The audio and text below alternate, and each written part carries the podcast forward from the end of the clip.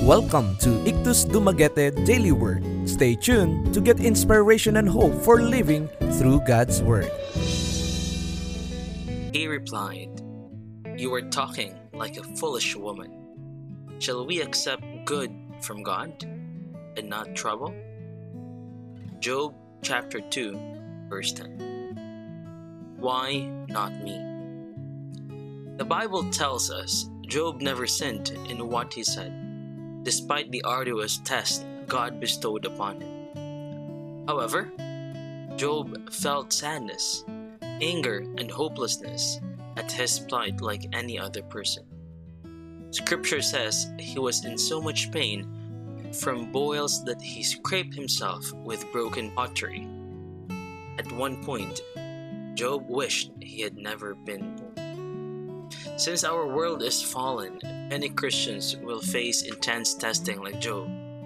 Maybe you're one of those Christians.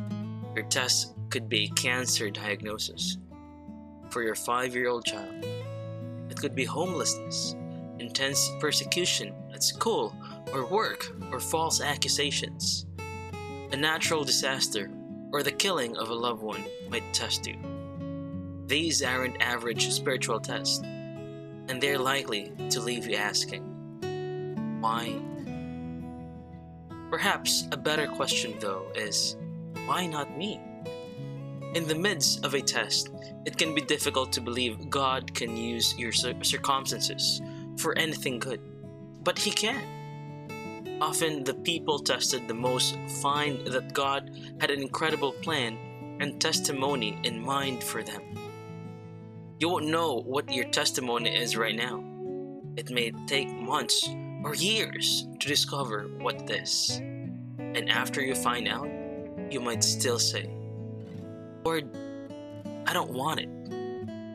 Remember, though that the human mind is finite, we see only what we can make sense of.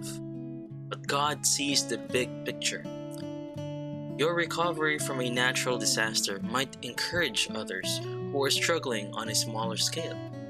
Your child's cancer diagnosis may put you in contact with the best and most understanding friends you've ever had.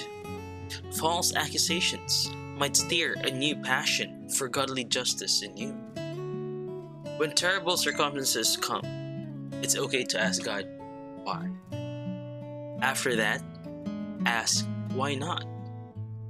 Ask Him to show you how to handle your situation with His grace.